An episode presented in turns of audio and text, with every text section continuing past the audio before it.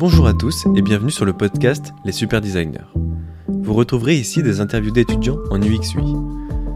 Nous échangerons sur divers sujets comme l'hyperpersonnalisation, la vie en entreprise, mais aussi l'évolution des digitales et des métiers à impact.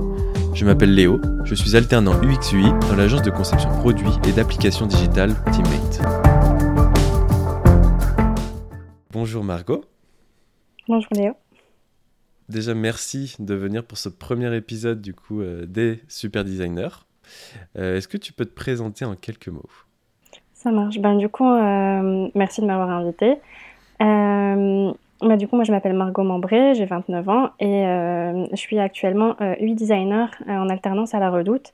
Et du coup, comme je suis en alternance, je suis aussi à l'école, à l'ECV Digital de Lille, dans un master en UX UI, du coup, en dernière année. Ok. Et euh, par rapport à ton parcours, je sais qu'on en a discuté un petit peu avant, mais tu as un parcours un peu atypique, non? Qu'est-ce qu'on entend par atypique? C'est la question. Euh, c'est vrai que c'est plus, c'est vrai que maintenant c'est plus trop atypique parce que beaucoup de personnes sont en reconversion, mais je crois que tu as été en reconversion. C'est ça. Moi, je considère pas vraiment que c'est une reconversion. Pour moi, c'est plus une petite bifurcation puisque euh, du coup, j'étais développeuse front-end avant. J'ai fait une licence en design web et mobile euh, en Belgique, à la Haute École Albert Jacquard.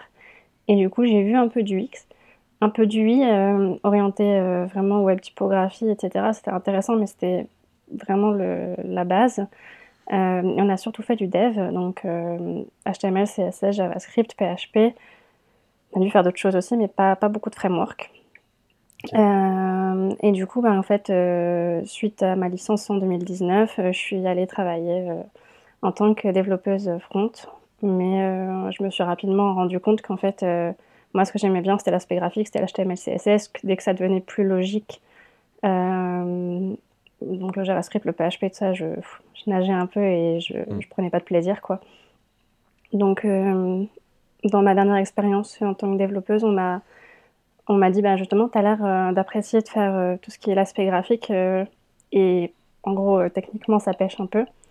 Est-ce que ce serait pas une bonne idée de repartir dans le design, dans l'UX UI Et du coup, bah, voilà, j'ai cogité, j'ai réfléchi, je me suis dit, bah ouais, c'est pas faux. Donc, j'ai repris une certification en 2020. Ok, c'est intéressant parce que tu, parlais du coup de logique. du coup, l'UX UI design, c'est plus logique que le dev? En fait, euh, c'est pas plus logique, c'est juste différent. En fait, moi, c'est vraiment tout l'aspect euh, si je fais ça, ça, fait ça. Euh, en fait, il y a un aspect très logique dans le design system aussi et dans, plein d'autres aspects. Mais je sais pas, il y avait quelque chose au niveau du JavaScript, du PHP qui passait pas ou j'arrivais pas à comprendre les enchaînements. Ok, donc c'est pour ça que du coup tu t'es tourné vers l'UX UI. Et, pourquoi exactement l'UX UI il surtout que c'est un métier qui n'existait pas il y a 5-10 ans. Et euh, est-ce qu'il y avait beaucoup d'écoles? Comment euh, tu as su que c'était l'UX UI euh, C'était voilà. Comme je te disais, du coup, j'ai déjà fait un peu du UX UI dans ma formation du coup en licence. Au niveau UX, on s'est vraiment arrêté aux notions de base. On a fait persona et, et expérience map, des choses comme ça. Mais c'est à peu près tout. Et en fait, j'adorais la web typographie. Euh, on avait eu des, cours vraiment très intéressants et on avait même eu un cours de Human Centered Design, donc HCD, euh, mhm. et des cours d'UX. Donc, euh, en fait, je connaissais déjà un peu. Et en fait, moi, c'est ce que j'aimais, c'était de faire un site du début à la fin. En fait, je faisais l'UX, pas vraiment du coup, mais l'aspect graphique avec mes colonnes, etc. Et puis après, ben, je le développais et de la page blanche, euh, finalement, il y avait quelque chose. Quoi. Ok, ouais, c'est aussi le travail abouti euh, de voir vraiment euh, enfin de zéro et ensuite après de voir ton résultat. Quoi. Bah, c'est un peu, je trouve, d'une manière différente, hein, du coup, numérique, mais un peu comme un menuisier ou quelque chose comme ça, un métier manuel où, où à la base on a un, morceau de bois, on a, on a une feuille blanche, nous, du coup, une page blanche, et puis en fait, au fur et à mesure, on travaille dessus, et puis après, il y a moyen de faire des trucs vraiment chouettes. Après, moi, la contrainte que j'avais, enfin, que je me mettais toute seule, c'est que bah, comme je le développais après, en général, euh, moi, je m'estime pas très créative. J'ai du mal à faire euh, des sites euh, genre Awards, etc. Parce que je mm. sais qu'en fait, après, ça va être compliqué à développer. Et du coup, j'ai toujours eu du mal à être pleinement satisfaite de ce que je faisais, en tout cas pour moi. Ouais, en fait, tu te mettais peut-être des contraintes, des barrières toi-même parce que tu savais que ça allait être compliqué à développer. Ouais, c'est ça. Ok. C'est vrai que c'est marrant, c'est vrai qu'on nous dit souvent en UX, pour le coup, qu'il ne faut pas se mettre de barrières, il faut avoir zéro limite. Mais en entreprise, on nous dit aussi qu'il faut euh, penser au dev parce que ce qui est faisable et ce qui n'est pas faisable. Alors c'est vrai qu'il y a une certaine contradiction, mais c'est plus dans la contrainte qu'on devient créatif finalement.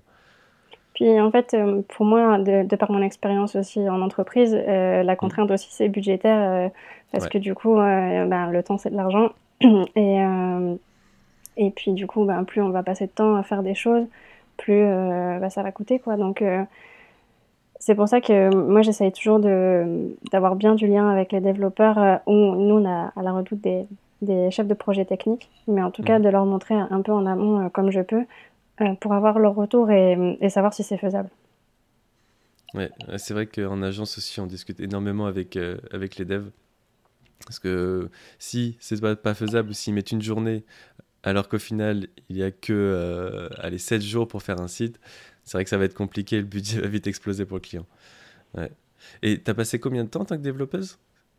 Ben, Du coup, euh, j'ai fait ma licence en trois ans. Euh, et euh, en fait, mis bout à bout, ça fait un an, en gros, de 2019 à septembre, de, enfin, ouais, c'est ça, septembre de, novembre 2019 à septembre 2020. Mais en fait, en pratique, j'ai fait trois mois chez Boulanger. Donc, ma première expérience, c'était en tant que développeur front office chez Boulanger. Okay. c'est des de trois mois.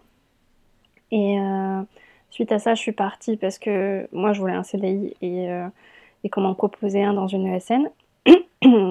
Au final, ça s'est pas hyper bien passé. Je suis restée une semaine. Mhm. Et, euh, et, après, ben, Covid, confinement. Donc, j'ai retrouvé en juin-juillet par LinkedIn. Et, et mais là, du coup, je suis restée à mois, plus ou moins, puisqu'il y avait mes vacances qui étaient déjà prévues, etc. Mhm. Et là, du coup, c'était en tant que développeuse Angular, une techno que j'avais jamais touchée. Et comme c'était une start-up, euh, ils étaient incroyables, hein, ils étaient très très sympas. Ils m'ont beaucoup apporté, mais euh, comme c'était une start-up, ils n'avaient pas vraiment le temps de me former. les devs qui étaient déjà là, ils étaient déjà à fond, à fond, euh, très sollicités. Donc, mais ce sont eux qui m'ont conseillé du coup de repartir dans le XUI parce qu'ils voyaient que j'aimais ça. Et mhm. du coup, bah, comme je disais, ils m'ont beaucoup apporté parce qu'au final, je suis très épanouie dans ce que je fais aujourd'hui et c'est grâce à eux aussi. Bah, tant mieux, c'est comme quoi il y a des gens qui savent aussi repérer les talents et voir un peu ce, que, voilà, ce dont on veut se tourner. Ça, c'est génial. Quoi. Et tu as, eu du mal après à trouver euh, une école en UX/UI Par exemple, je, voilà, je sais qu'on est tous les deux à, l'ECV Digital à Lille. et euh, est-ce que, comment tu as, fait ta recherche d'école? Comment tu as trouvé cette école-là? C'est quoi ton parcours? Bah, du coup, euh, comme je te disais, j'ai fait une, une certification d'abord. En fait, quand j'ai cherché, ce qu'il faut savoir, c'est que du coup, j'étais en juin-juillet euh, chez Mofi, donc euh, la start-up euh, chez qui j'étais développeuse en dernier. Et, et du coup, ben, juin-juillet, c'est pas fou. Enfin, en fait, je me suis retrouvée en juillet-août à chercher une école. Et en fait, j'ai trouvé très rapidement le CV, par Internet, hein, clairement.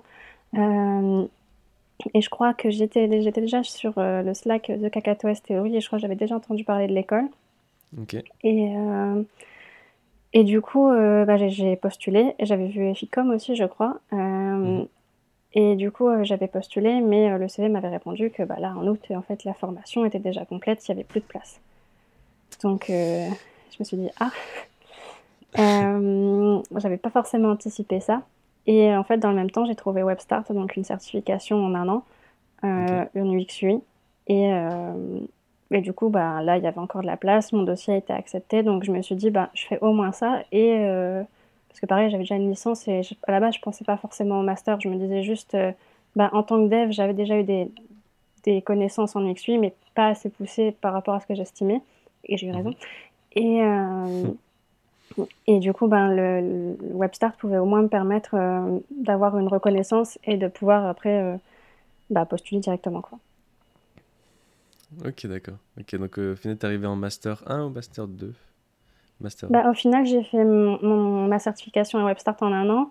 Puis j'ai enchaîné du coup Master 1, Master 2. J'avais demandé si je pouvais arriver directement en Master 2, mais euh, il me disait que bah, c'était un cursus complet et au final, j'ai pas regretté parce que niveau, euh, notamment en UX, j'ai beaucoup appris. Et moi, ce qu'il faut savoir aussi, c'est que du coup, ce qui a motivé mon choix pour le CV, c'est notamment les intervenants. En fait, mm. Floreline Beloud et Charles-Antoine Kest, je les avais déjà en professeur à WebStart et ils m'avaient recommandé la formation. ils m'avaient permis de rencontrer des personnes qui étaient déjà en master 1, je crois, mhm. qui avaient fait le, WebStart avant. Et du coup, en fait, en, en, parlant avec eux, en voyant un peu le contenu des cours et en sachant en fait que ces professeurs, enfin ces intervenants étaient très, très bons, ben, du coup, je me suis dit oui, ça vaut le coup de continuer pour deux ans en alternance. Mais l'alternance, c'est un bon format aussi. Ouais, c'est vrai, vrai que pour le coup, euh, l'alternance, c'est encore plus formateur parce qu'on applique vraiment ce qu'on euh, ce qu'on a, ce qu'on voit à l'école. Donc là, en Master 1, c'est vrai qu'en UX, pour le coup, moi, il y a beaucoup de diaporamas, je reprends beaucoup de choses dans les diaporamas de Floraline qui me permettent euh, de créer des, des, ateliers pour les clients ou même d'avoir plein de, de, règles à appliquer. Donc pour le coup, c'est très pertinent et c'est je trouve que c'est une, une, formation qui est vraiment professionnalisante et qui est concrète, ce qui est euh, compliqué des fois dans certaines écoles. Enfin, après, c'est comme ça que je le perçois. Mais, euh, bah, Après, moi, ce que je trouve intéressant aussi, euh, c'est que c'est quand même... Il y a beaucoup de pratiques, mais il y a aussi pas mal de théories. Et en mhm. fait, on se rend compte que bah, qu'il y a quand même pas mal de choses où, oui, sur le papier, il faudrait faire tout ça dans cet ordre-là, mais en pratique, en fait, il y a beaucoup de contraintes en entreprise qui font que bah, des fois, on fait comme on peut, quand on peut. Euh, mm. Mais il faut jamais euh, perdre espoir et, justement, il faut continuer de se dire bah, je vais continuer de pousser ces méthodos et peut-être qu'un jour, en fait, justement, on me laissera le temps de le faire ou la possibilité de le faire. Ouais. Puis même euh, une fois lead, on pourra choisir ce qu'on voudra faire. c'est utopiste. non, c'est sûr. Et euh, du coup, là, en ce moment, tu es, chez La Redoute. Et comment tu as trouvé cette alternance? Après, tu as postulé directement Ou tu as eu des tests à faire? Comment ça s'est passé? Bah, En fait, déjà, euh, j'étais à Webstart, j'étais en alternance aussi. Euh, donc, j'avais été six mois dans une, dans une entreprise où finalement, je faisais pas du tout du XUI. Donc, donc j'ai décidé de, de démissionner. ça a été une décision, une décision compliquée parce que, heureusement que j'étais encore chez mes parents parce que sinon j'aurais pas pu me le permettre. Mm. Euh, et du coup, suite à ça, j'ai retrouvé un stage. Euh, parce qu'en fait, euh, comme WebStart c'était une certification, mais pas de titre RNCP à la fin, en tout cas en UXUI. À ce moment-là, du coup, bah, en fait, l'OPECO bloquait un petit peu. Donc, du mm. coup, j'ai pas pu faire une alternance, j'ai pu refaire qu'un stage. Mais du coup, bah, mes revenus ont drastiquement baissé. Et, et en fait, du coup, j'ai espéré continuer en alternance là-bas. En fait, j'espérais qu'ils me proposent un CDI ou une alternance euh, en continuant en master. Mais euh, ben, en fait, au niveau du budget, ça passait pas. Donc, pareil, encore une fois, je me suis prise très tard, euh, vers juillet-août, je crois. J'ai commencé à regarder. Et ben, avec beaucoup de chance, la redoute cherchait un alternant en UX/UI. Mmh. Donc, j'ai transmis mon CV. et puis, j'ai pu rencontrer le, le, head of design qu'il y avait à ce moment-là. Euh, et suite à ça, du coup, euh, donc premier entretien, ils m'ont euh, ils m'ont demandé pardon, de faire des tests. ils m'avaient demandé juste d'utiliser en fait une base de design system. Il y avait quelques petites choses sur 08, donc utiliser ces éléments-là pour faire une page inspirationnelle sur une collaboration entre Sœur et la Redoute. Ok, on peut expliquer peut-être ce que c'est 08 Oui, du coup 08 c'est un outil qui permet de bah, de documenter notamment euh, bah, des composants et du coup qui permet de potentiellement de faire un design system. Euh, ouais, c'est vrai que c'est bien utilisé quand on peut pas développer en interne peut-être de la doc et euh, ça permet d'avoir une structure déjà de base quoi. C'est enfin tu, me, tu me confies si tu me confirmes que c'est bien ça. Oui, c'est ça. Et en plus, c'est très facile à utiliser parce que du coup, il y a déjà des blocs qui sont prévus. on peut aller directement chercher les composants via Figma. Donc, c'est super pratique et moi j'aime beaucoup. Après, je connais pas d'autres solutions. Donc, euh, Ouais, bah, nous, je sais qu'on a, on utilise, on a développé, enfin, les développeurs ont développé, euh, bon, c'est logique, mais en interne, euh, une solution directement pour toute la documentation. Donc, donc on n'utilise pas 08 pour le coup. C'est intéressant. Et pour définir, enfin, ton métier du XUI maintenant chez la Redoute, est-ce que tu penses que tu es plus créative ou est-ce que c'est plus des ateliers euh, Enfin, tu touches plus à l'UX, du coup, à la psychologie de l'utilisateur Ou est-ce que tu touches plus à lui, au design Ou est-ce que justement c'est un mix des deux, tu réfléchis à l'UX pour lui Ça dépend. En fait, à la Redoute, j'ai pu être dans différentes équipes. la première équipe, on était très dans la production et moi justement, j'aime beaucoup tout ce qui est design system. Donc, mmh. on n'avait pas de solution qui me permette de faire un design system, mais en tout cas, j'ai pu travailler sur un UI kit pour une de nos marques puisqu'il y avait un rebranding d'AMPM. Mmh. et suite à ça, du coup, assez récemment, il y a, il y a six mois, j'ai rejoint l'application. Et donc là, dans l'application, je travaille en agile, là où avant je ne travaillais pas du tout en agile. Mhm. Et du coup, bah, j'ai du run. Euh, et donc là, j'ai moins de temps de faire de l'UX, ça dépend pour euh, la typologie de, projet. Et, euh, et, du coup, nous, à la Redoute, on est très scindés. Il y a les UX d'un côté et les UI. Maintenant, on commence à avoir des product designers aussi de l'autre. Donc, il y a certains projets où vraiment on arrive à à, faire de l'UX. Et, euh, on a déjà fait un, guérilla, par exemple, un guérilla test dans l'île. Ouais, guérilla, c'est. Euh, c'est une méthode qui est plus rapide, c'est ça, si je dis pas de bêtises. C'est ça. En gros, euh, au lieu d'aller recruter les, utilisateurs en, cherchant dans le panel et en passant potentiellement par une solution externe comme on fait habituellement, là, en fait, on va aller on se balader dans la rue avec mhm. notre guide d'entretien euh, de fait et notre euh, téléphone pour aller faire tester directement à des gens en leur demandant euh, bonjour, excusez-moi, je, travaille à la redoute, j'aimerais bien vous faire tester une solution et vous pourrez l'avoir en production après dans quelques mois. voilà. Ouais, donc toujours trouver un petit appât qui va permettre de dire bah ouais, vous avez, enfin, vous nous avez aidé à améliorer cette application. C'est ça. On a réussi à en faire 10. 10 quand même, ok. Et ça consistait en quoi exactement le test? Euh, C'était pour euh, euh, une modale. En fait, on a une fonction d'articles similaires.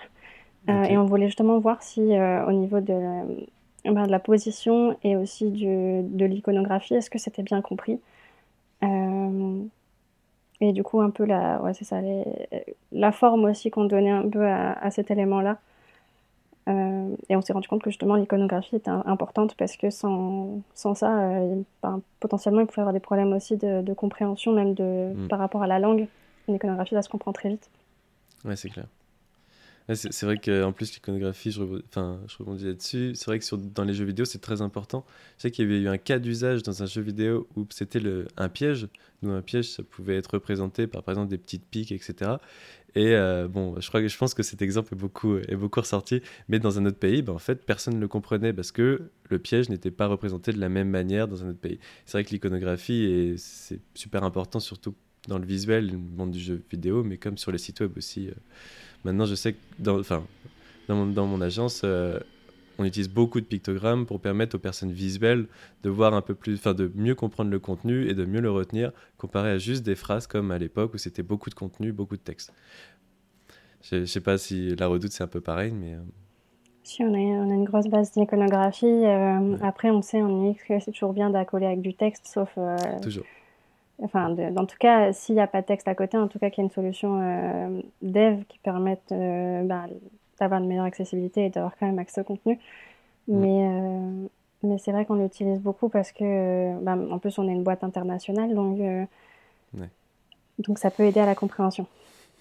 tu m'étonnes. C'est vrai que quand, quand, tu touches à plusieurs pays, euh, juste du texte, ce serait compliqué.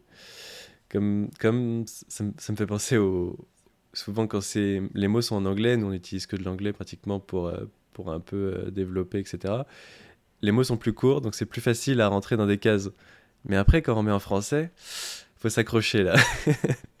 c'est un peu la grande hantise d'utiliser de l'anglais, on va dire, au quotidien quand on, quand on transforme en français. Donc, faut faire attention à qui on s'adresse aussi. Quoi. Bah, nous, pour le coup, justement, on fait plutôt nos maquettes en français. Alors, moi, je trouve qu'on devrait moins, mais euh, euh, je sais que pour certains boutons, on, on, évite que les boutons passent sur deux lignes, on essaie d'être euh, concis et simple. Et euh, des fois, je, moi, je fais des tests en néerlandais ou en russe euh, pour tester justement que ça passe bien. Ouais, ok. Ah, donc, ok, tu, tu, fais quand même des tests, tu traduis quand même. Vous avez... C'est de la traduction Google Trad. Hein, mais... Oui, bien sûr, on s'entend. c'est vrai. Mais vous n'avez pas du coup du X-Writer encore de chez, euh, chez La Redoute? Bah, on a une personne euh, qui, qui, fait nos textes. Après, euh, c'est une, et du coup, euh, il n'est pas dédié à, à, nous. Donc, mhm. donc, du coup, non, on ne peut pas le solliciter pour tout. donc voilà. des fois, on, on, propose du texte. Ouais. C'est vrai que plus on grandit, plus je pense que le métier du X-Writing va beaucoup évoluer. Euh, pour le coup, là, on, on essaye de. Enfin, en agence, je sais que nous, on le fait nous-mêmes, ou des fois, on fait appel à des agences, des prestations extérieures pour ça. Mais euh, avec du vrai texte, ça met toujours en fait dans l'ambiance le client et, directement on se projette un peu plus facilement. Donc, bah, si j'ai un conseil pour tout le monde, c'est de rajouter du vrai texte. Quoi. ah non, on fait toujours les maquettes avec du vrai texte, mais par contre, des fois, c'est nous qui l'écrivons. comme je te disais, des fois, on n'a pas forcément le mm. temps de faire de la recherche ou quoi. Après, on a quand même des fiches euh, de nos clients, enfin des espèces de personas, mais peut-être un peu plus globaux euh, à l'entreprise. Donc, euh, on se base quand même là-dessus. Mais c'est vrai que c'est plus pour du run, on va moins le faire pour du build, donc des gros projets qui sont en cours, où justement on teste les appétences, etc. Là, là, il y a beaucoup plus du X, et là, du coup, on sollicite notre UX writer. Ok, ouais, on se rapproche finalement un petit peu du marketing de temps en temps quand même. Finalement, ouais. c'est bien ce que je me disais. Et euh, alors, on va parler. Euh, peut-être, je vais te poser une question qui est peut-être un peu moins bien, un, moins, un peu moins positif, mais euh, est-ce que, du coup, qu'est-ce que tu trouves épanouissant, enfin, le moins épanouissant dans le design? Le moins hmm, épanouissant. dur cette question. C'est vrai que c'est un métier de passion, hein, de toute manière, mais. Bah, Enfin, c'est pas vraiment relié au design. Le, seul truc qui est bien, c'est vraiment. Moi, je passe beaucoup de temps en réunion. Et du coup, moi, c'est ça qui, qui m'épanouit moins parce que euh, ça fait beaucoup d'infos euh, à digérer, à, retenir. Et euh, en fait, on perd du temps pour de la prod. Donc, des fois, bah, ça crée un, peu, un petit sentiment de, de stress aussi parce qu'on se dit, ah ben, mmh. j'ai ma deadline qui approche et en fait, j'ai plein de réunions. Donc, quand est-ce que je me pose pour, pour travailler, quoi? Ouais, c'est un peu le fléau des, des entreprises, c'est vrai que les, les, réunions. Après, c'est vrai qu'il y en a, c'est quand même, je trouve quand même super utile d'en avoir pour pouvoir permettre de structurer sa pensée, d'échanger, d'avoir beaucoup de contenu euh, euh, pour les différents designs, pour les différentes choses qu'on va pouvoir faire. Je sais que nous, on a un weekly toutes les, euh, toutes les semaines, du coup, tout le weekly. et là, ça nous permet d'échanger sur les sujets en cours, sur ce qu'on veut améliorer, sur l'UX, sur les ateliers qu'on va pouvoir faire, etc. Mais c'est vrai que trop faire de réunions une par jour, c'est vrai que des fois, c'est peut-être pas indispensable. En fait, nous, la problématique euh, qu'on a en Future Team, c'est qu'on a les réunions euh, agiles, donc les rituels, mhm. notamment donc les daily. Après, ils sont pas longs, mais quand même. Vous avez un daily toutes les semaines, vous faites une réunion Enfin, tous, les, jours, du coup. Ok. Et on a aussi quelques rituels, pas énormes, mais côté juste design, donc avec tous les designers, tous les UI, donc en Future Team et tous les UX. Donc, ça, on en a peut-être euh, deux par semaine, mais ça prend quand même du temps. Et moi, en étant en 4-5e en plus.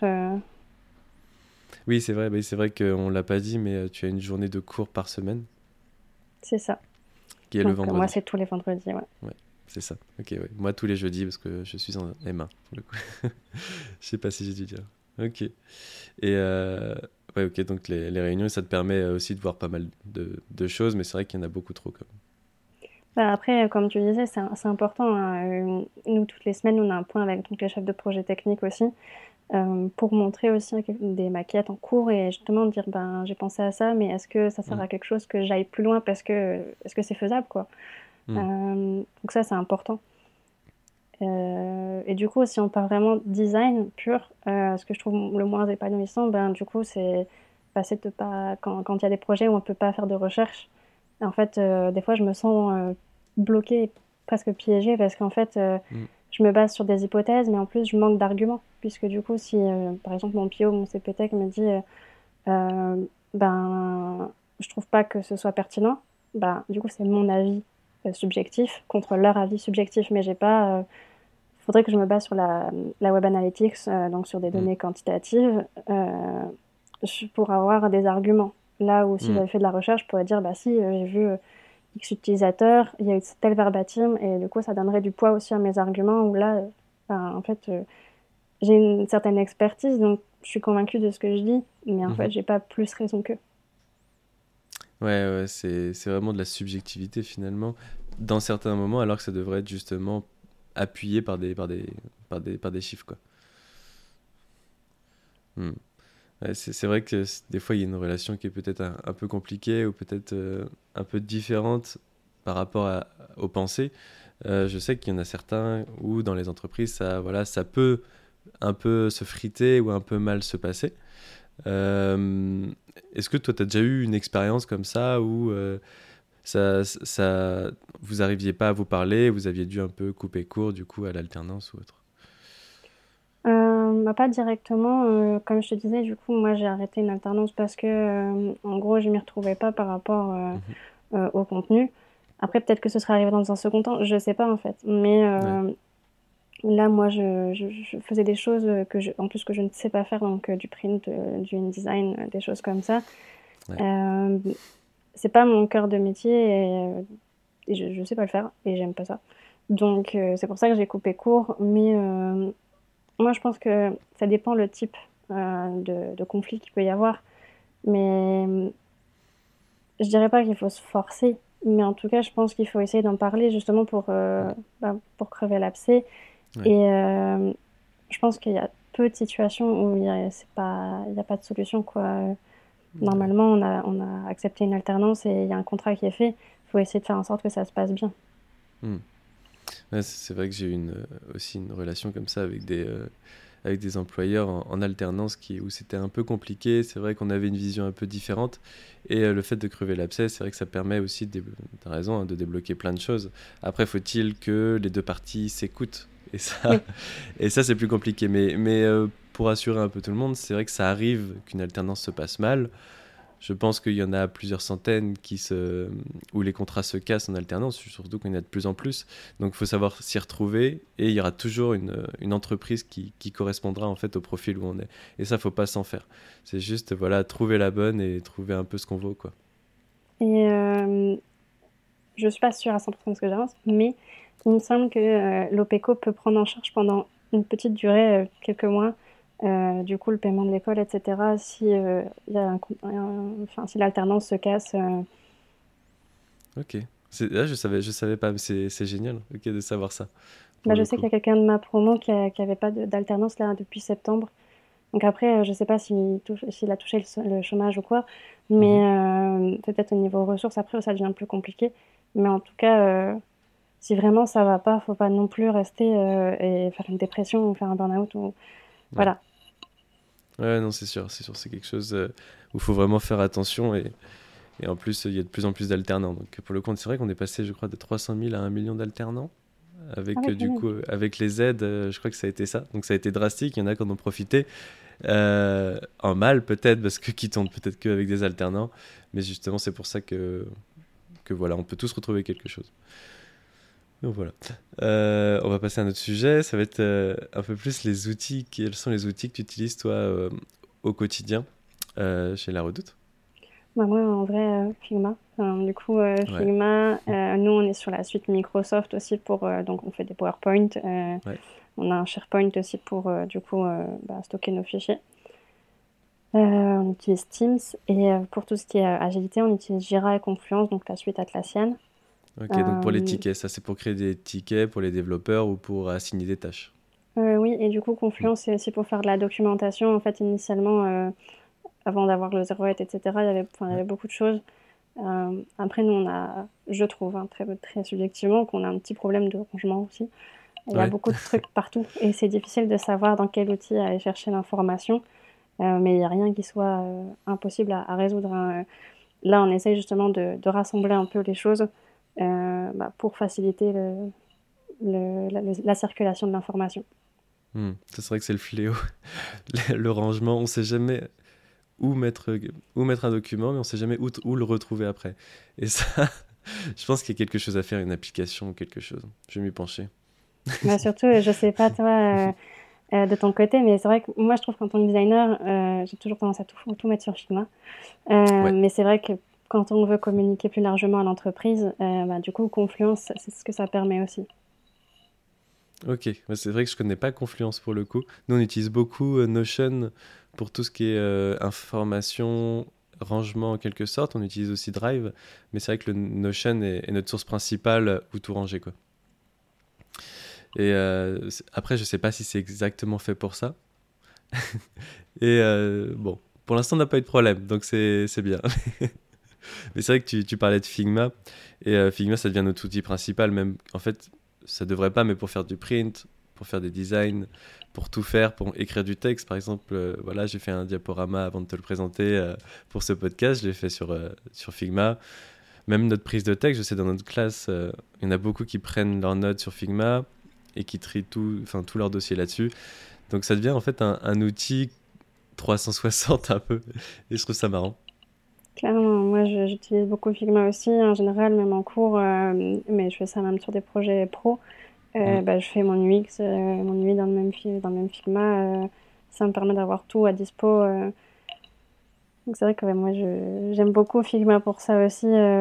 puis avec toutes les, toutes les, enfin, toutes les, pardon, les fonctionnalités d'automatisation avec l'auto-layout, mm. etc., c'est très facile de faire de la mise en page. je sais que j'ai fait mon CV aussi sur Figma. Ouais, ouais, moi aussi. Moi aussi, effectivement, j'ai fait mon CV sur Figma. Ce qui est bien, c'est qu'aussi, on peut, on peut faire de l'interactif sur Figma. Et ça, on n'y pense pas assez. Et euh, je sais que beaucoup de, de, voilà, de CV et même de portfolios se font sur Figma. Il y en a beaucoup qui font des choses interactives, euh, qui permettent, comme un vrai site web en fait.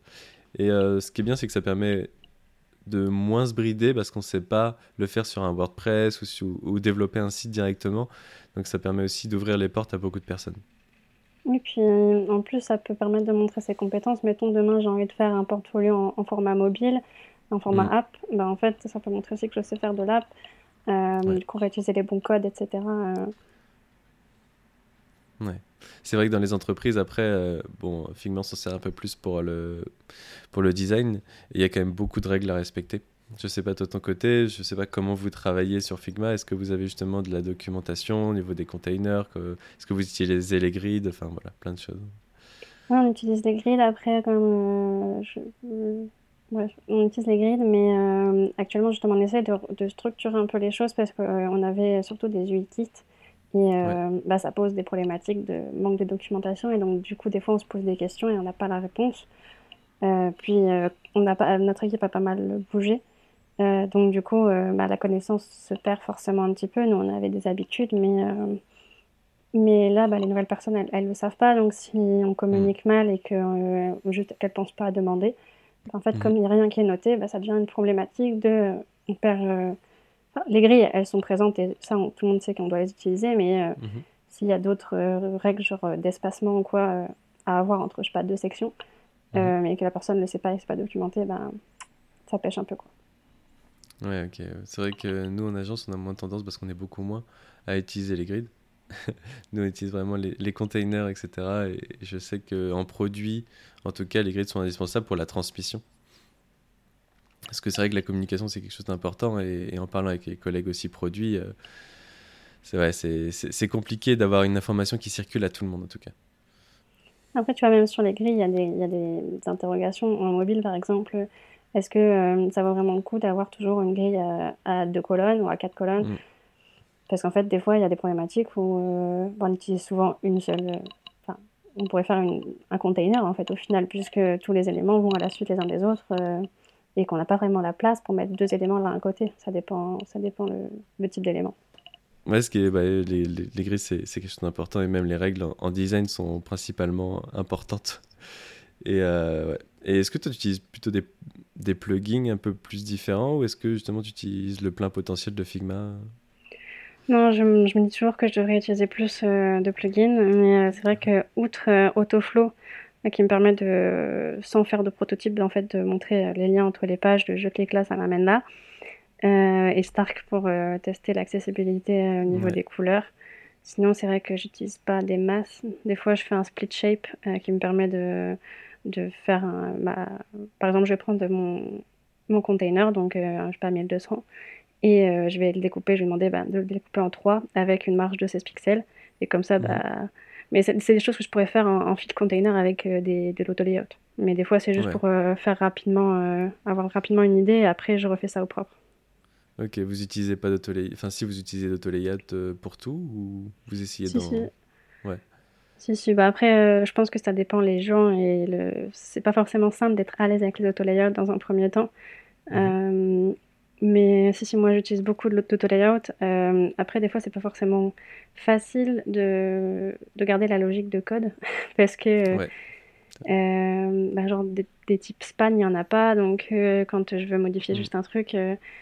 Et pour moi, ce qui manque vraiment sur Figma, c'est, je crois que c'est en bêta, c'est le flex wrap. Donc, le fait que bah, si mon contenu dépasse, il va tout seul à la ligne plutôt que de devoir faire des micmacs avec mon auto-layout et tout ça.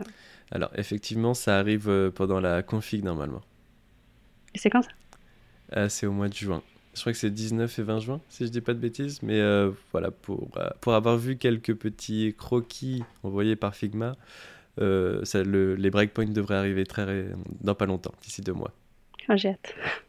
Ouais, mais c'est vrai que c'est vrai que tout le monde l'attend avec impatience de plus devoir forcément faire de mobile, enfin déclinaison mobile et, et desktop. Et c'est vrai que ça va être un game changer euh, pour le coup. c'est clair. Mais, euh, Moi, c'est ce que j'aime avec Figma aussi, c'est que c'est un outil qui évolue beaucoup et qui est très proche du code, avec notamment l'onglet d'inspection. Euh, et genre là, le, fait qu'ils aient ajouté l'absolute il n'y a pas longtemps, c'est game changer de fou.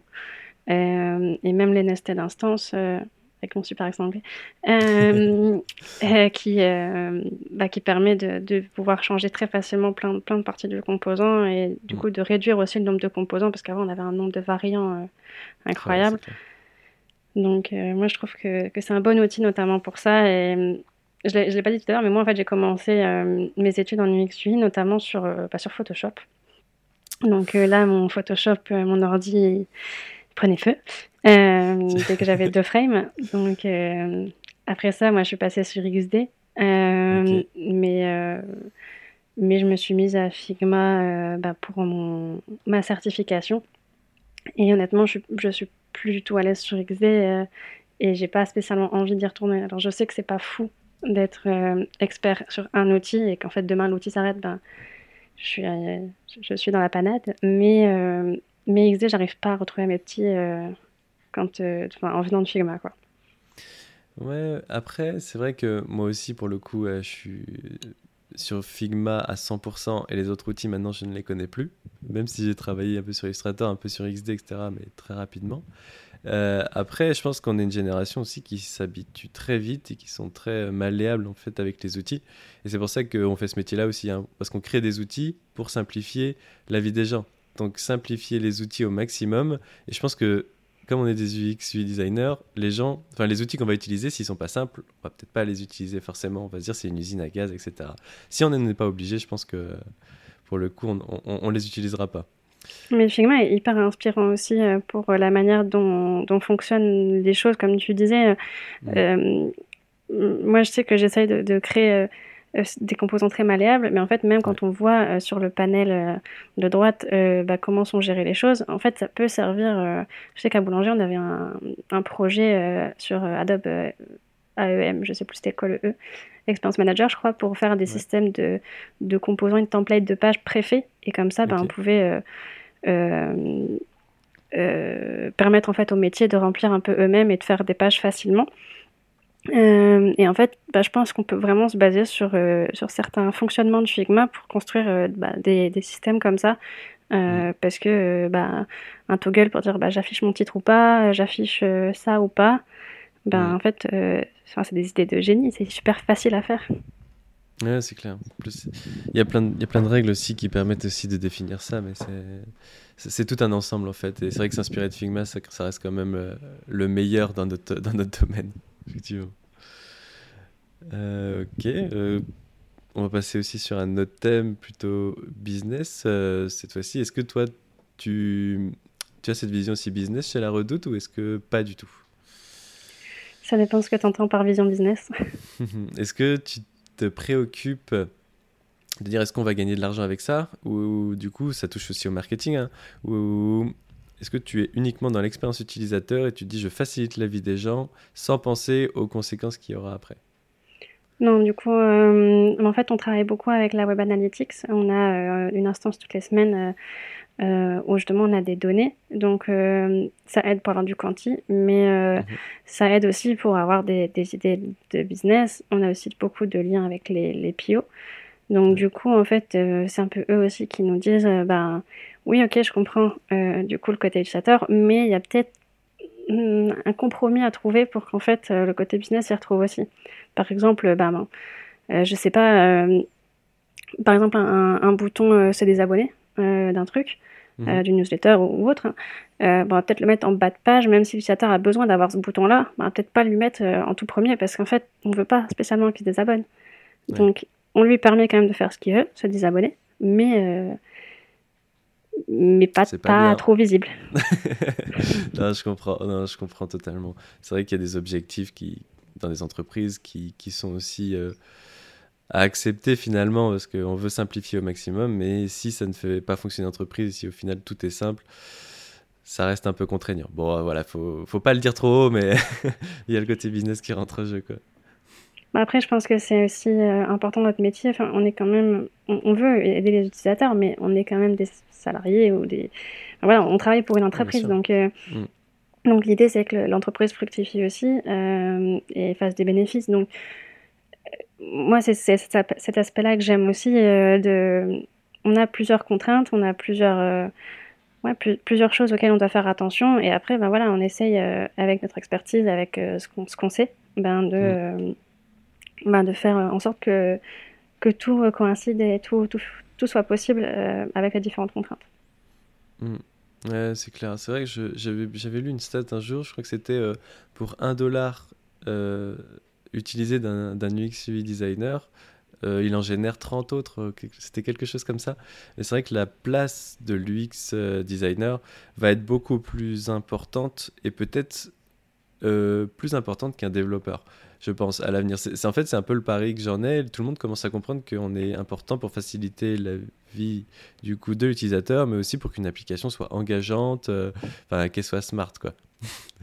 et, euh, et là, une fois qu'on va être égal au développeur, on va embaucher un développeur pour un designer, ça va être vraiment autre chose. Euh, et, puis les applications vont être complètement différentes. Faut-il maintenant qu'il y ait justement plus d'écoles qui, euh, qui permettent ça, plus de professeurs qui soient formés à ça, etc. Mais bon. Tu moi, une des problématiques que je rencontre aussi, c'est que euh, du coup, je m'y connais un, un, petit peu encore, de moins en moins, mais, mais là, du coup, je travaille à l'application. Et en fait, bah, le mhm. code à l'application, il est totalement différent. Il y a le code Android et le code iOS. Et en fait, dans tous mhm. les cas, je comprends certains trucs. Mais je dois beaucoup me fier aussi, ben, du coup, à mes, collègues pour euh, m'expliquer euh, ce qui est faisable ou ce qui n'est pas, parce que j'y connais rien. Euh, mm. Et ça, je trouve que, moi, j'appelle ça toujours des licornes hein, quand on demande d'être UX, UI, dev. Et je pense vraiment que c'est pas le genre de, de boîte dans lequel j'aurais envie d'aller, dans lequel il faudrait aller. Mm. Je pense qu'il y a une méconnaissance du métier quand il y a ce genre de propositions. Mais euh, en tout cas, avoir des notions, et je sais que Romain Dao on parle souvent sur LinkedIn aussi, euh, mm. avoir des notions, c'est important parce que moi, ça m'aidait quand euh, j'étais côté web. Là, je suis un peu perdu côté app. Ok. Et à quel niveau exactement pour, Du coup, uniquement pour le code ou pour autre chose aussi? Non, bah vraiment pour les contraintes techniques, tu vois aussi, je me base beaucoup sur matériel, mais bah, matériel ça marche pour Android, ça marche moins pour iOS. Mm. En fait, le fait d'avoir un seul média, donc l'app, mais pour deux, deux, devices différents, enfin deux OS différents, ça fait que des fois, il faut prendre des décisions aussi. Est-ce que euh, sur certains composants, on aplanit euh, le, comportement et du coup on se dit, bah, en fait, on fait la même chose sur les deux et on fait, pas, on fait fi des guidelines de l'OS ou est-ce que ben, on, on, les utilise quand même? Et dans ce cas-là, on fait des spécificités par OS et du coup, ça devient plus compliqué à maintenir, plus compliqué aussi. Euh, ben, on doit dupliquer des maquettes pour faire ces spécificités-là. Hmm. Parce que vous, chez euh, La Redoute, vous, avez, vous travaillez du coup en natif iOS et en natif Android? Oui. Ok, vous n'avez pas de, du coup, de structure comme, euh, comme Swift, par exemple, qui peut faire les deux? Euh, Pas que je sache. Ok, d'accord. Ok, c'est vrai que du coup, c'est vrai que les contraintes doivent être plusieurs. C'est vrai que nous, en agence, on n'a pas cette problématique parce qu'on est sur React. React Natif ou React JS, ça dépend. Et du coup, bon, ça permet de faire le pont aussi pour les deux, quoi. Ok, c'est intéressant. C'est vrai que le fossé peut-être finalement va se creuser entre les développeurs et les designers, mais qui va prendre la plus grosse part de marché avec en plus euh, on voit aussi l'avènement du no-code. Donc euh, qu'est-ce qu'on va privilégier? Tiens, c'est toi tu penses que c'est quoi pour l'avenir? Ah bah, honnêtement, moi, je... pour moi, c'est un partenariat en fait. Pour moi, il n'y a pas euh, l'un qui doit avoir plus de place que l'autre. C'est vraiment travailler main dans la main. Et il euh, faut vraiment beaucoup euh, discuter l'un avec l'autre parce que euh, j'en parlais justement hier soir à mes beaux-parents, je disais, mais en fait, mon conjoint, il donne vie à ce que je crée. Parce qu'en fait, moi, je peux faire des trucs sur Figma, mais en fait, ça reste sur Figma. Et si je veux que demain, je puisse naviguer dessus sur mon téléphone, bah, en fait, il faut qu'il y ait quelqu'un derrière qui lui donne vie quoi, avec le code. Après, je sais qu'avec Webflow, maintenant, on peut créer une maquette sur Figma et l'importer sur Webflow et le site, il est fait directement.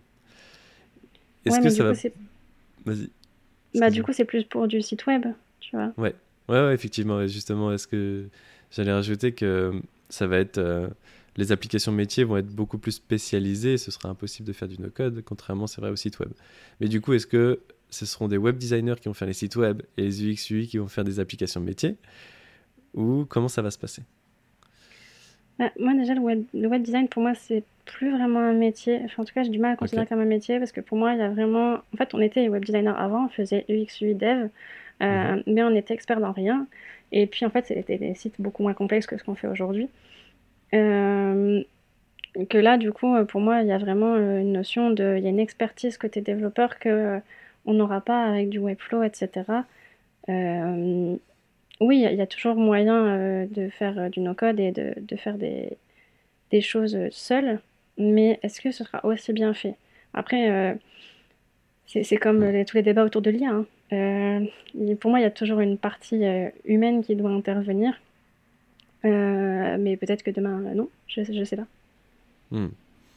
Ouais, c'est vrai que c'est vrai qu'avec l'avènement de l'IA aussi, qu'on utilise tous les jours, je sais pas toi, mais moi, je GPT pour, pour le contenu ou même pour me donner des idées sur les maquettes, je l'utilise énormément. Ah, moi, pour le coup, pas du tout. Pas du tout? Ok, moi, je, ça suis pas du tout IA.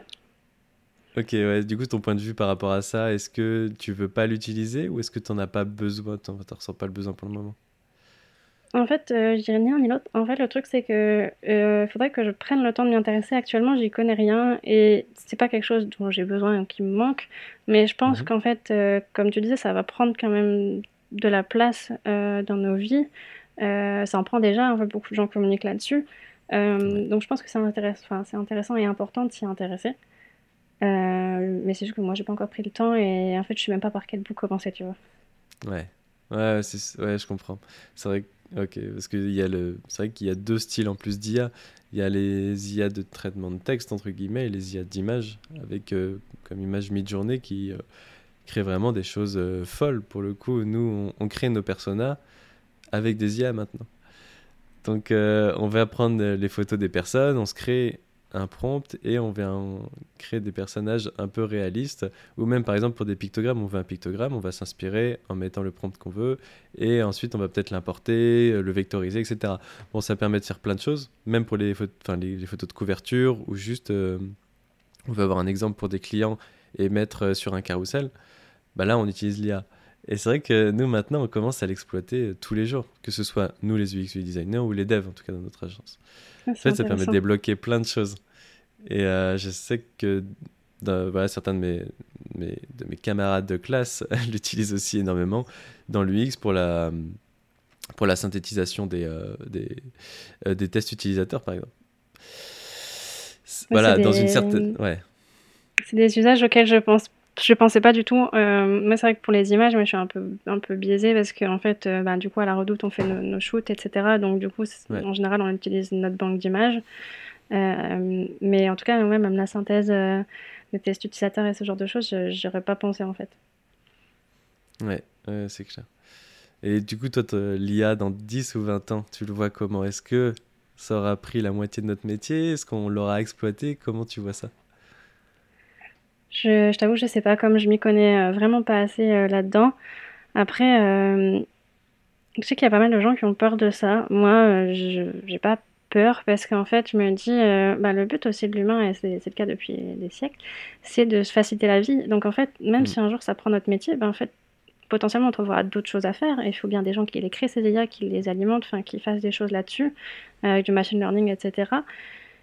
Et je pense qu'on aura toujours un moyen de rebondir. Et au pire, si on n'a plus le moyen de rebondir, bah, peut-être peut qu'il y aura un changement euh, au niveau de la société et puis euh, qu'on sera plus dans une société capitaliste, j'en sais rien, mais qu'en tout cas, on mm. aura peut-être plus besoin de travailler. Enfin, je, je sais pas, mais en tout cas, moi, c'est pas quelque chose qui me fait peur. Euh, je suis plus dans l'optique de, bon, on verra et puis on rebondira comme il faudra rebondir.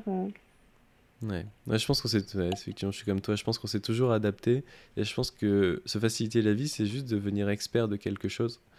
Donc, euh, plus on va s'adapter à la technologie, plus on va l'utiliser, plus on va devenir euh, des machines. Non, non, non, Mais euh, plus on va se professionnaliser. Mais je suis, je d'accord avec toi.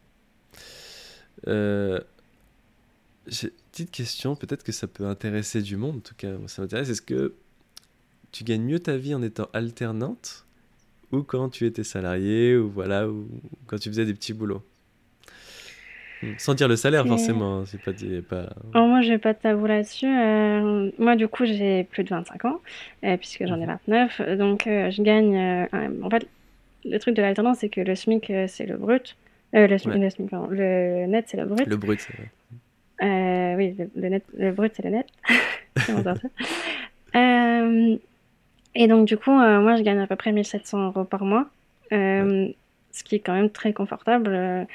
Euh, et quand j'étais chez Boulanger, j'étais sur une base de 23 ou 24 k annuels brut, donc mhm. je pense que je gagnais moins. Je sais plus exactement. mais ce que je sais, c'est que bah, du coup, là, en étant en alternance, en gagnant ce que je gagne, en fait, euh, ben, ça donne déjà une idée sur euh, les, tranches salariales que je vais viser pour après l'alternance, parce que mm. ben, le but, c'est pas de gagner moins. bah oui, c'est sûr, je comprends. C'est vrai que je suis dans le même cas. Quand j'étais sommelier, je gagnais moins que quand je suis alternant en master UXUI. Bon, j'ai aussi plus de, j'ai 26 ans, donc je suis aussi au-dessus de la, tranche et on est à 100% du SMIC brut. Mais, euh, mais en fait, ça donne ça fait vraiment bizarre, je trouve, parce que c'est vrai que c'est une position très confortable sur un travail où on se donne, mais qui est pas physique. Donc je me pose en fait la question euh, est-ce que c'est légitime des fois? Alors que peut-être ça se trouve en fait juste on a juste travaillé pour. Euh, enfin voilà, je sais pas ce que tu en penses, mais. Bah, je sais pas, je me suis jamais posé vraiment la question. En fait, moi, je me dis juste que tout travail mérite salaire. Euh, à la limite, euh, si on part sur le salaire, évidemment, euh, moi, c'est plus les métiers tels que les professeurs ou la santé, en fait, où je me dis que bah, ce serait légitime qu'ils soient mieux payés parce que, bah, en fait, si, même nous, là, on est en master, si personne nous apprend rien, bah, en fait, c'est un déclin de la société, en fait, de ne pas apprendre. Mhm. Donc, et même sur euh, la garde d'enfants, ce genre de choses, en fait, c'est des choses hyper importantes parce que sinon on peut pas travailler. donc euh, après, euh, voilà, on travaille et on a fait des études pour, donc et là on part dans un débat plus politique, mais y a, avec l'inflation aussi, il faut bien qu'on vive en fait. Ouais, surtout qu'elle est, elle est énorme, ça commence à se faire ressentir même sur l'électricité, mais surtout sur les courses le budget il est, il est énorme. Et c'est vrai que si, si les salaires n'augmentent pas, nous on a la chance d'augmenter par rapport au SMIC, donc on augmente toujours un petit peu. Mais c'est vrai que si les salaires n'augmentent pas, ça va devenir compliqué. Alors est-ce que aller dans la tech, c'est peut-être une niche et se dire bah, on sera confortable parce que la tech pour l'instant ça paye bien. Mais quand il y aura trop de monde dans la tech, est-ce que justement on va pas se retrouver à, avoir un salaire un peu, un peu amoindri quoi Sachant que là on connaît la fuite des cerveaux, on connaît tout ça. Euh, c'est une question qui est, qui est, un peu en suspens, j'ai l'impression. Mais bon, seul l'avenir nous le dira. En, en, parlant d'avenir, est-ce que tu as des recommandations sur des sites web euh, Enfin, en gros, quels sont tes sites web préférés que tu trouves le, le plus ludique Voilà, des choses comme ça. Euh, si on parle vraiment que de site, moi je suis beaucoup sur Medium. Alors j'ai toujours pas le, toujours pas pris d'accès payant, donc du coup je galère. Mais euh, faut avoir le temps aussi. moi je me suis fait un Notion où justement je mets ma veille, mais en fait ça bouge pas. Enfin, j'ajoute beaucoup, mais je lis peu parce que j'ai pas le temps. Hmm. Euh, mais euh, niveau site web, moi c'est surtout ça. Après en recommandation générale, euh, moi il y a Quentin Kansman sur sur LinkedIn que je suis beaucoup et qui est très très intéressant, qui est psychologue et qui, qui parle beaucoup du X euh, et qui fait une newsletter qui s'appelle Brainer, enfin B-R-A-I-N-R. Euh, on mettra les références dans la description si tu veux. Et du coup, ben voilà, il parle du X et de psycho. Euh, et je pensais, ah oui, je pensais aussi, ben du coup, après à des bouquins. j'ai pas fini, mais je suis toujours sur Design of Everyday Things de Don Norman. Euh, j'ai aussi dans le cerveau du gamer de, de Célia Audan et puis évidemment la, Bible, euh, les méthodes UX de Karine Lallemand et Guillaume Grenier. Effectivement, je le conseille aussi pour commencer, même avant de commencer le UX design, pour avoir au moins toute, les, toute la structure en tête. C'est c'est comme ça que j'ai fait aussi pour commencer le design. Donc moi j'ai ces bouquins-là. J'ai aussi, je bute sur le nom, mais le livre de Jérémy Cohen. Euh, L'UX en pratique, je crois que c'est un truc comme ça. Ok. Euh, donc voilà, après il y a des gens euh, comme Laurent Galen aussi qui fait des podcasts et qui fait des newsletters. Donc euh, il y, a, y, a, y, a, une belle communauté dans l'UX quand même. Hmm. Ouais, ça, ça, c'est vrai que ça commence à grandir et surtout en France aussi. On reprend beaucoup des Américains. C'est vrai que je suis sur un, un livre aussi en ce moment où c'est sur l'UX Writing qui aussi reprend des bases de, de l'UX Writing mais en Amérique, de bouquins justement de, de, de références américaines. Je pense qu'on doit s'inspirer aussi des, des, meilleurs et c'est bien parce que ça, ça, commence à bouger aussi en France et ça, ça fait plaisir. Et je repense là du coup euh, aussi, euh, il y a un blog euh, de Zero Eight, mm-hmm. notamment alimenté par Jules Mahé, qui est, qui, est, hyper intéressant et Zero Eight font pas mal de choses aussi avec un, il y a un guide aussi, je ne sais plus exactement de quoi, euh, mais euh, justement pour acquérir un peu des bases aussi. Euh, moi, c'est des ressources que j'aime bien. Après, il faut avoir le temps de s'y mettre. Ouais, c'est vrai que le temps est une valeur précieuse de nos jours. c'est surtout que maintenant, il y a tellement de la connaissance de partout. moi, je suis beaucoup sur LinkedIn aussi parce que je trouve qu'il y a beaucoup de choses intéressantes. Il faut suivre les bonnes personnes. Mais il y a tellement de la connaissance de partout qu'en fait, en fait, on pourrait ne jamais s'arrêter. Et des fois, c'est important aussi de prendre du temps pour ça. Ouais, c'est clair. Mais justement, quelles sont tes sources? Est-ce que toi, tu es plus euh, livre ou est-ce que justement sur les réseaux sociaux euh, Enfin, voilà, est-ce que par exemple, tu te renseignes sur Twitter ou autre? Alors, moi, Twitter, j'ai jamais réussi à m'y mettre. Euh, c'est comme mhm. Instagram. Je, je, suis, je suis vieille. Mais non, moi, je suis quand même plutôt web parce qu'en fait, bah, un bouquin, c'est un bouquin, donc c'est gros, il faut que je le prenne avec, ça, ça pèse dans mon sac. Euh, et je trouve que bah, le contenu est beaucoup plus facile à, lire euh, de par son format en fait sur le web. Et pour ça aussi que j'aime bien Medium parce qu'en plus je vois le, à peu près l'estimation de temps que ça va me prendre. Donc euh, quand je prends le métro ou quoi, ça arrive peu, mais ça vient. Ben, en fait, je peux le lire le temps de mon trajet Ouais, donc les formats condensés, c'est quand même ce qui est le mieux en, tourne, en termes d'information et de, de enfin, que l'information soit condensée en fait dans un seul endroit. Quoi. Ben, Design of Everyday Things, justement, j'avance pas parce que bah, déjà j'ai la version en anglais, donc euh, c'est un peu plus compliqué. Mmh. Et, euh, et, en fait, bah, il y, a beaucoup de contenu, en plus c'est quand même fort technique. Donc euh, je, je, sais que c'est qualitatif et qu'il faut que j'avance, mais bah, le bouquin, il est gros aussi. Ouais, euh, c'est vrai qu'il y a beaucoup de connaissances, mais c'est vrai que ça fait des gros bouquins, effectivement, comme les, euh, les, les méthodes du X. Euh, c'est vrai que c'est faut pouvoir le lire en fait jusqu'au bout, ou le reprendre justement à des, à des endroits en fonction de ce dont on a besoin sur, le, sur, un, sur un temps donné. C'est la différence avec méthode UX, c'est que au final, c'est des fiches. Donc du coup, c'est facile mm. d'aller juste chercher ce qu'on a besoin. Moi, je vais souvent me plonger dedans quand je fais un questionnaire ou des entretiens, ou mm. réviser un petit peu la méthode. Euh, là où un, bouquin comme Design of Everyday Things, euh, bah, je vais peut-être plus le faire par chapitre, mais des fois il fait des références à des chapitres précédents et en fait je m'en souviens plus parce que c'était il y a trois mois. Enfin, donc euh, c'est ça. Ok. Ouais. Et si tu avais un conseil à donner du coup aux futurs UX UI designers?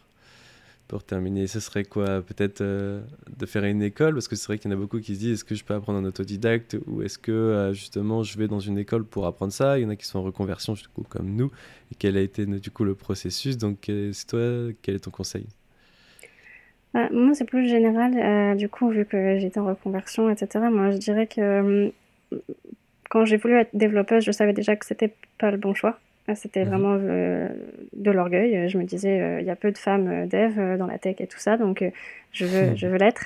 mais il faut surtout bah, en fait, s'écouter et, faire l'introspection et se dire, mais qu'est-ce, qu'est-ce que j'ai envie et qui je veux être demain? Mhm. Et après, il n'y a rien qui est figé dans le marbre. En fait, c'est pas parce que je veux être développeuse aujourd'hui que je suis UI designer aujourd'hui que je ne serai pas autre chose demain. Mhm tout est faisable. Après, moi, c'est vrai que je suis toujours passée par des écoles et j'ai du mal euh, à envisager d'être totalement, euh, euh, c'est pas compétent, mais embauchable avec juste de l'autodidacte. En fait, je pense que l'autodidacte, euh, c'est plus, c'est possible, mais en fait, c'est dur parce que bah, potentiellement, tu as un métier à côté, en fait.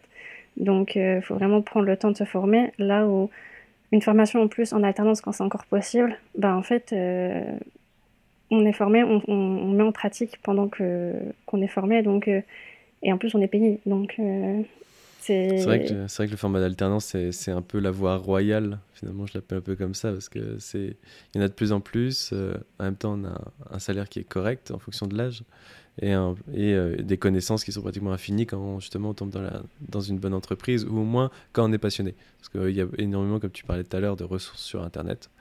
Euh, quand on essaye d'appliquer ça au monde réel, du coup, à notre alternance, ça donne des bonnes choses. Quoi. Mais la problématique de l'alternance, pour moi, c'est surtout de, comme tu disais, de trouver une bonne entreprise parce que euh, justement, on est, je caricature, mais on n'est pas là pour faire le café et on n'est pas là non plus pour se former tout seul.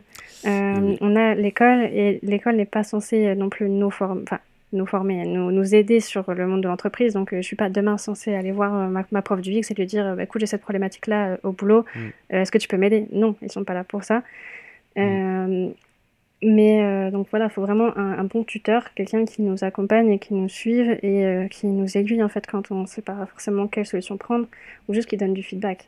Ça, on en fait beaucoup, nous, euh, à l'école aussi, des design reviews. Il faut pas hésiter à en faire aussi au boulot, à montrer des maquettes régulièrement, même à des personnes qui sont pas forcément UX UI, même pas forcément dev en fait, mm. de la weba ou quoi, pour en fait récolter aussi un peu des, des avis. après, c'est une des difficultés du design, hein, tout le monde a un avis. Donc, euh, des fois, on peut suggérer des choses euh, qui ne sont pas logiques ou qui, qui manquent d'une expertise. Mais en fait, c'est mm. intéressant d'avoir du feedback parce qu'en fait, potentiellement, vos utilisateurs, bah, ils sont comme eux. Ils sont comme ces personnes-là qui, qui, se connaissent moins. Mm. Et euh, du coup, ils risquent de pas comprendre. Ce qui est compliqué, c'est de pas garder tout le temps la tête dans le guidon. Et du coup, de prendre du recul aussi sur ces maquettes, de se dire, bah, c'est pas c'est pas mon travail, c'est pas, pas moi si c'est critiqué, c'est pas moi qu'on critique, c'est vraiment juste, bah oui, il y a des problèmes et et justement, il faut les résoudre.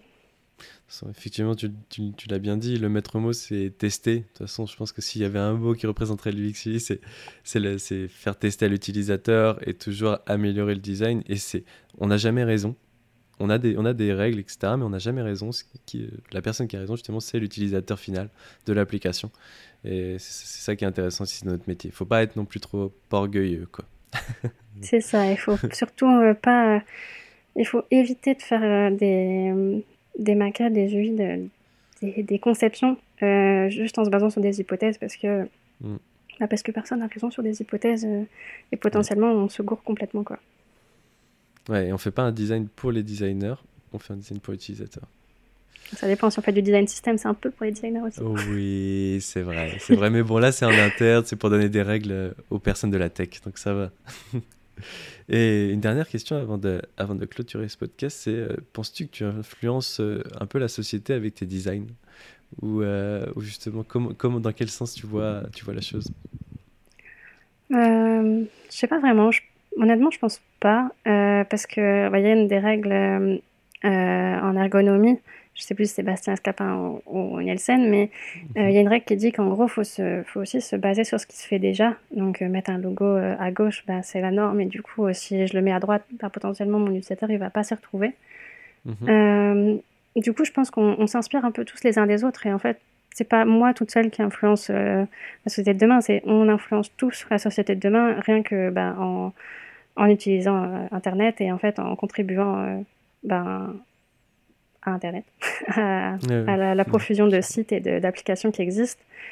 Euh, donc voilà, je pense qu'en fait, tous, euh, que ce soit même les utilisateurs ou, les UX, les devs, etc., on contribue tous euh, bah, au futur au final. C'est vrai. C'est vrai que c'est ça qui est beau aussi dans ce métier-là, c'est de participer justement à l'évolution de la société dans un... Voilà, on peut dire ça comme ça, parce que justement, on dit que le web, c'est l'avenir, donc c'est super intéressant. En tout cas, merci d'avoir participé à ce premier podcast des super designers. Merci à toi. Euh, et puis je te souhaite euh, bon courage pour la suite. Merci à toi aussi.